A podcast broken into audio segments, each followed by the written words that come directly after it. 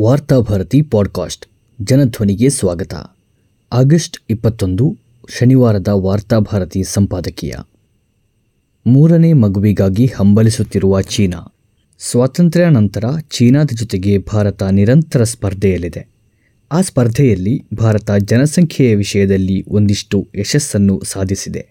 ಅಷ್ಟೇ ಅಲ್ಲ, ಇನ್ನೆರಡು ದಶಕದಲ್ಲಿ ಚೀನಾವನ್ನು ಭಾರತ ಮೀರಿಸುವ ಸಾಧ್ಯತೆಯ ಕುರಿತಂತೆಯೂ ವರದಿಗಳು ಬರುತ್ತಿವೆ. ಈ ಜನಸಂಖ್ಯಾ ವಿಷಯದಲ್ಲಿ ಸ್ಪರ್ಧೆ ಹೇಗಿರಬೇಕು ಎನ್ನುವುದರ ಕುರಿತಂತೆ ಸ್ಪಷ್ಟ ನಿಲುವು ಉಭಯ ದೇಶಗಳಿಗೂ ಇದ್ದಂತಿಲ್ಲ.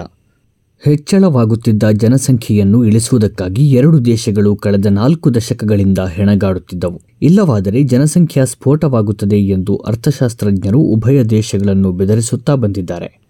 ಚೀನಾ ಮತ್ತು ಭಾರತ ಭೌಗೋಳಿಕವಾಗಿಯೂ ವಿಸ್ತಾರ ಪ್ರದೇಶವನ್ನು ಹೊಂದಿವೆ. ಜನಸಂಖ್ಯಾ ಸ್ಫೋಟವನ್ನು ಗಂಭೀರವಾಗಿ ತೆಗೆದುಕೊಂಡ ಚೀನಾ ಒಂದು ಕುಟುಂಬಕ್ಕೆ ಒಂದೇ ಮಗು ಎಂಬ ನಿಯಮವನ್ನು ಆರು ದಶಕಗಳ ಹಿಂದೆ ಜಾರಿಗೊಳಿಸಿಬಿಟ್ಟಿತು. ಸರ್ವಾಧಿಕಾರವನ್ನು ಹೊಂದಿರುವ ಚೀನಾದಲ್ಲಿ ಇಂತಹ ಕಠಿಣ ನಿಯಮವನ್ನು ಜಾರಿಗೊಳಿಸುವುದು ಕಷ್ಟವೇನಿರಲಿಲ್ಲ. ಜನಸಂಖ್ಯಾ ನಿಯಂತ್ರಣ ವಿಷಯದಲ್ಲಿ ಚೀನಾವನ್ನು ಮಾದರಿಯಾಗಿಟ್ಟುಕೊಳ್ಳಬೇಕು ಎಂದು ಹಲವು ಸ್ವದೇಶಿ ಚಿಂತಕರು ವಾದ ಮಂಡಿಸಿದ್ದರು. ಮಕ್ಕಳನ್ನು ಹೊಂದುವ ವಿಷಯದಲ್ಲಿ ಬಲವಂತ ಅಥವಾ ಹೇರಿಕೆ ಪ್ರಜಾಪ್ರಭುತ್ವ ದೇಶವಾಗಿರುವ ಭಾರತಕ್ಕೆ ಸಲ್ಲ ಎಂದು ನಮ್ಮ ಹಿರಿಯರು ಮನಗಂಡು ಕುಟುಂಬ ಯೋಜನೆಯನ್ನು ಪ್ರಜಾಸತ್ತಾತ್ಮಕ ನೆಲೆಯಲ್ಲಿ ಅರ್ಥಪೂರ್ಣವಾಗಿ ಜಾರಿಗೊಳಿಸಿದರು. ಪರಿಣಾಮವಾಗಿ ಇಂದು ಸಮಸ್ಯೆಯಾಗುವಷ್ಟು ಜನಸಂಖ್ಯೆಯನ್ನೇನೂ ದೇಶ ಹೊಂದಿಲ್ಲ. ಭಾರತದ ಸಂಪನ್ಮೂಲ ಮತ್ತು ಭೌಗೋಳಿಕ ಪ್ರದೇಶಕ್ಕೆ ಹೋಲಿಸಿದರೆ ಈಗ ಇರುವ ಜನಸಂಖ್ಯೆ ಖಂಡಿತವಾಗಿಯೂ ಭಾರತಕ್ಕೆ ಸಮಸ್ಯೆಯಾಗದು. ಆದರೆ ಚೀನಾದ ಜೊತೆಗೆ ಸ್ಪರ್ಧಿಸುವ ಭಾರತದ ಕೆಲವು ನಾಯಕರ ಹಂಬಲ ಮತ್ತೆ ಗರಿಬಿಚ್ಚಿದೆ. ಜನಸಂಖ್ಯಾ ನಿಯಂತ್ರಣಕ್ಕೆ ಸಂಬಂಧಿಸಿ ಚೀನಾವನ್ನು ಮಾದರಿಯಾಗಿಟ್ಟುಕೊಳ್ಳಬೇಕು ಎಂಬ ವಾದಕ್ಕೆ ಮತ್ತೆ ರೆಕ್ಕೆ ಪುಕ್ಕ ಬಂದಿದೆ. ದೇಶದಲ್ಲಿ ಅಗತ್ಯಕ್ಕಿಂತ ಜಾಸ್ತಿ ಪ್ರಜಾಪ್ರಭುತ್ವ ಅಸ್ತಿತ್ವದಲ್ಲಿದೆ ಎಂದು ವಾದಿಸುವ ನಾಯಕರು ಭಾರತದಲ್ಲಿ ಅಧಿಕಾರ ಹಿಡಿದಿದ್ದಾರೆ. ಭಾರತದ ಪ್ರಜಾಸತ್ತಾತ್ಮಕ ಕಾನೂನುಗಳಿಗಿಂತ ಚೀನಾದೊಳಗಿರುವ ಸರ್ವಾಧಿಕಾರಿ ಕಾನೂನುಗಳು ಅವರನ್ನು ಸಹಜವಾಗಿಯೇ ಸೆಳೆಯುತ್ತಿವೆ. ಆದ್ದರಿಂದಲೇ ಕಠಿಣ ಕುಟುಂಬ ನಿಯಂತ್ರಣವನ್ನು ಕಾನೂನಿನ ಮೂಲಕ ಜನರ ಮೇಲೆ ಹೇರಲು ಮುಂದಾಗಿದ್ದಾರೆ. ಮೂರನೆಯ ಮಗುವನ್ನು ಹೊಂದಿದ ಯಾವುದೇ ಕುಟುಂಬಕ್ಕೆ ಸರಕಾರಿ ಸೌಲಭ್ಯಗಳಿಲ್ಲ. ಮತದಾನದಲ್ಲಿ ಸ್ಪರ್ಧಿಸುವ ಅವಕಾಶವಿಲ್ಲ ಎಂಬಿತ್ಯಾದಿ ಕಾನೂನುಗಳು ಉತ್ತರ ಪ್ರದೇಶದಲ್ಲಿ ಈಗಾಗಲೇ ಹೆರಿಗೆಗೆ ಸಿದ್ಧವಾಗಿ ನಿಂತಿದೆ. ಆ ಮೂಲಕ ಭಾರತವನ್ನು ಭವಿಷ್ಯದ ಚೀನಾ ಮಾಡುವುದಕ್ಕೆ ನಮ್ಮ ನಾಯಕರು ಸಜ್ಜಾಗಿದ್ದಾರೆ. ವಿಪರ್ಯಾಸವೆಂದರೆ ಯಾವಾಗ ಭಾರತ ಮೂರನೆಯ ಮಗುವಿಗೆ ನಿಷೇಧ ಹೇರುವ ಇಂಗಿತವನ್ನು ವ್ಯಕ್ತಪಡಿಸಿತೋ, ಅತ್ತ ಚೀನಾದಲ್ಲಿ ಮೂರನೇ ಮಗುವನ್ನು ರಾಜಹಾಸು ಹಾಸಿ ಸ್ವಾಗತಿಸಲು ಸಿದ್ಧತೆ ನಡೆದಿದೆ.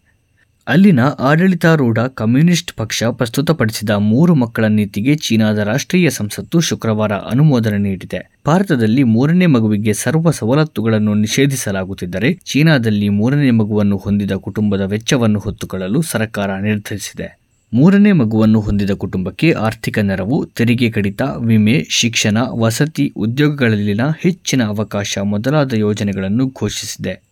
ಎರಡು ಸಾವಿರದ ಹದಿನಾರರಲ್ಲಿ ಚೀನಾ ಸರ್ಕಾರ ಎರಡು ಮಕ್ಕಳನ್ನು ಹೊಂದಲು ಅವಕಾಶ ನೀಡಿತ್ತು. ಇದೀಗ ಎರಡನೇ ಮಗುವಿನಿಂದ ಮೂರನೇ ಮಗುವಿಗೆ ತನ್ನ ನೀತಿಯನ್ನು ಸಡಿಲಿಸಿದೆ. ಮೂರನೇ ಮಗುವನ್ನು ಹೊಂದುವುದಕ್ಕೆ ಚೀನಾ ಪ್ರೋತ್ಸಾಹ ನೀಡಲು ಮುಖ್ಯ ಕಾರಣ ಹೊಂದಿದೆ. ಒಂದು ಮಗು ನೀತಿಯಿಂದಾಗಿ ಚೀನಾದಲ್ಲಿ ವೃದ್ಧರ ಸಂಖ್ಯೆ ಹೆಚ್ಚಿದೆ ಮಾತ್ರವಲ್ಲ, ಯುವ ಜನರ ಪ್ರಮಾಣ ನಿರಂತರ ಇಳಿಕೆಯಾಗುತ್ತಿದೆ ಚೀನಾದಲ್ಲಿ ಅರವತ್ತು ವರ್ಷ ಮೀರಿದವರ ಜನಸಂಖ್ಯೆ ಇನ್ನೂರ ಅರವತ್ನಾಲ್ಕು ಮಿಲಿಯನ್ ತಲುಪಿದ್ದು, ಇದು ಕಳೆದ ವರ್ಷಕ್ಕಿಂತ ಶೇಕಡ ಹದಿನೇಳು ಪಾಯಿಂಟ್ ಏಳು ಹೆಚ್ಚಳವಾಗಿದೆ. ರಾಷ್ಟ್ರ ನಿರ್ಮಾಣದಲ್ಲಿ ವೃದ್ಧರ ಭಾಗಿದಾರಿಕೆಯೇ ಇಲ್ಲ ಎಂದಲ್ಲ, ಆದರೆ ವೃದ್ಧರ ಏರಿಕೆಯ ಜೊತೆ ಜೊತೆಗೆ ಯುವಕರ ಸಂಖ್ಯೆ ಇಳಿಯುವುದು ಅತ್ಯಂತ ಅಪಾಯಕಾರಿಯಾಗಿದೆ. ಭವಿಷ್ಯದಲ್ಲಿ ಶ್ರಮದ ಕೆಲಸಗಳಿಗೆ ಯುವಕರ ಕೊರತೆ ಬೀಳುವುದು ಮಾತ್ರವಲ್ಲ, ವೃದ್ಧರ ಆರೈಕೆಯ ಹೆಚ್ಚುವರಿ ಹೊರೆಯು ಸರ್ಕಾರಕ್ಕೆ ಬೀಳಲಿದೆ. ಚೀನಾದ ಸರ್ವಾಧಿಕಾರಿ ಕುಟುಂಬ ಯೋಜನೆಯ ಪರಿಣಾಮ ಇದು. ಸಾಧಾರಣವಾಗಿ ಪ್ರಬಲ ದೇಶಗಳು ಕೈಬಿಟ್ಟ ಯೋಜನೆಗಳನ್ನು ಕೈಗೆತ್ತಿಕೊಳ್ಳುವುದು ಭಾರತದಂತಹ ಅಭಿವೃದ್ಧಿ ಹೊಂದುತ್ತಿರುವ ದೇಶದ ದೌರ್ಬಲ್ಯವಾಗಿದೆ. ಅಂತೆಯೇ ಚೀನಾ ಬೇಡವೆಂದು ಬಳಸಿ ಜನಸಂಖ್ಯಾ ನೀತಿಯನ್ನು ಪ್ರಸಾದವೆಂದು ಭಾರತ ಕೈಗೆತ್ತಿಕೊಂಡಿದೆ. ಭಾರತವೇನಾದರೂ ಜನಸಂಖ್ಯಾ ವಿಷಯದಲ್ಲಿ ಕಾನೂನಾತ್ಮಕವಾಗಿ ಕಠಿಣ ಹಸ್ತಕ್ಷೇಪ ನಡೆಸಲು ಹೋದರೆ ಅದು ಭಾರತದ ಭವಿಷ್ಯದ ಮೇಲೆ ಅತ್ಯಂತ ಭೀಕರ ಪರಿಣಾಮಗಳನ್ನು ಬೀರಬಹುದು.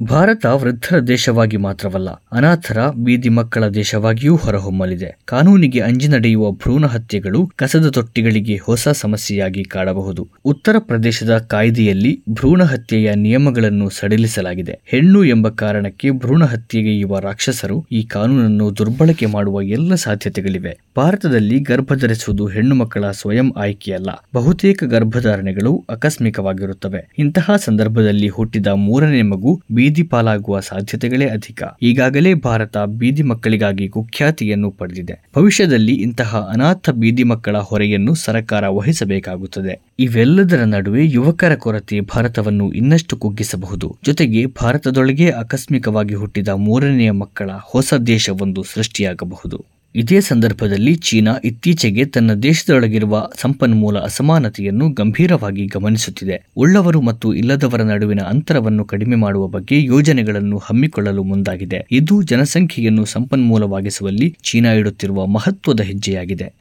ಭಾರತದಲ್ಲಿ ಈಗ ಇರುವ ಜನಸಂಖ್ಯೆ ಯಾವ ರೀತಿಯಲ್ಲೂ ಭಾರವಲ್ಲ ಎನ್ನುವುದನ್ನು ಆರ್ಥಿಕ ತಜ್ಞರು ಪದೇ ಪದೇ ಸಾರಿ ಹೇಳುತ್ತಿದ್ದಾರೆ. ಸದ್ಯಕ್ಕೆ ಸರ್ಕಾರದ ನೀತಿಯಿಂದಾಗಿ ಇರುವ ಸಂಪತ್ತು ಕೆಲವೇ ಕೆಲವು ವ್ಯಕ್ತಿಗಳ ಕೈ ಸೇರುತ್ತಿವೆ. ಈ ಸಂಪನ್ಮೂಲಗಳ ಸಮಾನ ಹಂಚಿಕೆ ಮಾಡಿದಾಗ ದೇಶದ ಜನಸಂಖ್ಯೆ ಭಾರವಾಗದೆ ಶಕ್ತಿಯಾಗಿ ಬದಲಾಗುತ್ತದೆ. ವಿಪರ್ಯಾಸವೆಂದರೆ ದೇಶದಲ್ಲಿ ಜನಸಂಖ್ಯಾ ಕಾನೂನನ್ನು ಜಾರಿಗೊಳಿಸುವ ನಾಯಕರಲ್ಲಿ ದೇಶದ ಕುರಿತ ಕಾಳಜಿ ಎಳ್ಳಷ್ಟೂ ಇಲ್ಲ.